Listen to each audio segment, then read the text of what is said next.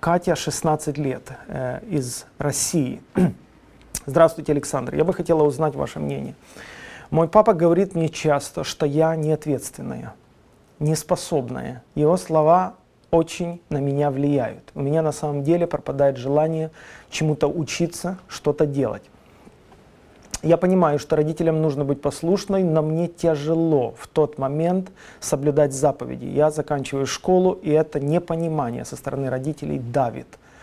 Что мне делать? Как относиться к родителям? Катя, трудно быстро и однозначно ответить на ваш вопрос, потому что в каждой ситуации есть свои нюансы, свои тонкости. Интересно было бы послушать вашего папу или, не знаю, пожить в вашем доме недельку, да? Может быть, более точно можно было бы ответить. Но в общем, так как вы спрашиваете, что я скажу вам, Катя, что, возможно, отец пытается указать на ваше слабое место. Если вы очень восприимчивый, высокомерный человек, ранимый человек, то вас может ранить и мой ответ. Кстати, такое происходит не один раз. Люди говорят: я думал, ты мне поможешь, а ты вот меня обличил. Но ведь обличение, если оно сделано с заботой, с любовью, с болью сердечной, с молитвой сердечной, это тоже часть процедуры. Почитайте, Слово Божье полезно для обличения, для наставления в праведности, да будет совершен Божий человек, ко всякому доброму делу приготовлен. Где вы видели, чтобы Слово Божье, это был такой допинг? Накачали очередной буст такой, человек опять идет по жизни с поднятой головой. Да нет же. Слово Божье — это очень многогранное такое явление, и оно помогает каждому на своем этапе пути. И обличение — часть процесса, и исправление — часть процесса. А как вы исправитесь, Катя, допустим, даже в том, что вы безответственны? Допустим, как вы исправитесь? Если вы не услышите обличение. Заботливо, я повторяю, заботливо. Потому что часто наша проблема в том, что мы говорим правильные вещи, но говорим их неправильно. Мы можем говорить правильные вещи, но говорить их с таким отношением, что мы отбиваем всякую охоту. Скорее всего, это так и происходит в вашем случае. Потому что родители — это первые друзья. Родители, Катя, это первые друзья. Я не знаю, а кто ваши первые друзья? Одноклассники? Ребята, которые, может быть, вам комплименты дарят? Это ваши друзья? Катя, если вы только на это поведетесь, вы станете на очень тонкий лед. Если вы только на это поведетесь, то, что происходит со многими подростками в России и в Европе, то есть дистанция с родителями и сближение с компанией, с улицей, с друзьями, с ровесниками, и все. Там вас хвалят, там вы своя, там не нужно напрягаться, там все на одном уровне, там общие интересы, общий фан и так далее и тому подобное. Потому, Катя, я тоже проходил через такие моменты, я думаю, каждый из нас, взрослея, претендует на самостоятельность, на точку зрения. Я с вами согласен, право подавлять, унижать личность никто не имеет. Я с вами согласен. И особенно, если это исходит от близкого человека, от вашего отца, это очень больно. Я не знаю, как отец это делает. Но вы сами подумайте, посмотрите на себя, потому что вам жить — это ваша жизнь.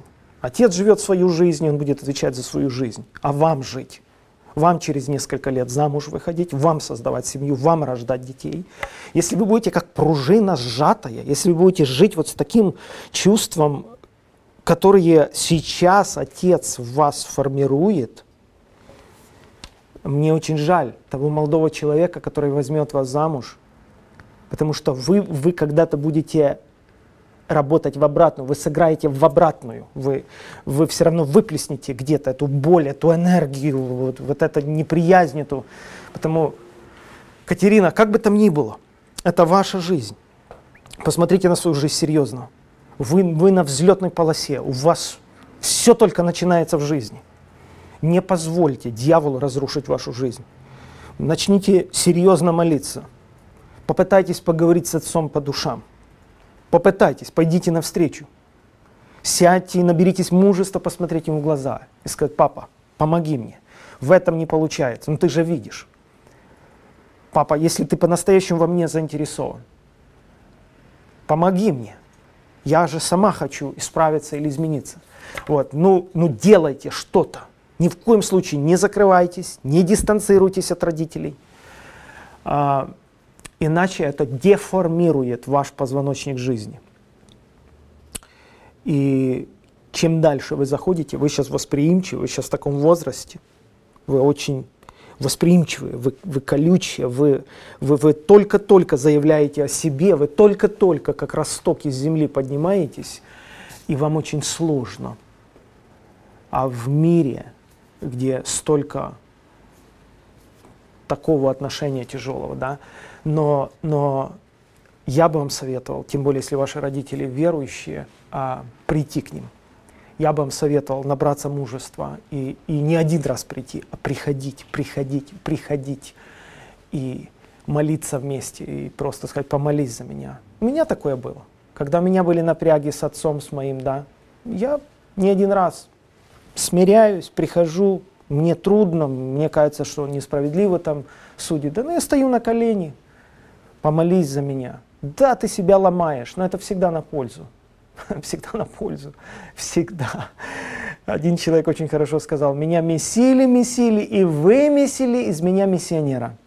Вот, потому, когда другой или тот же человек сказал: я наблюдал, как моя жена месит тесто. Смотрел и наблюдал.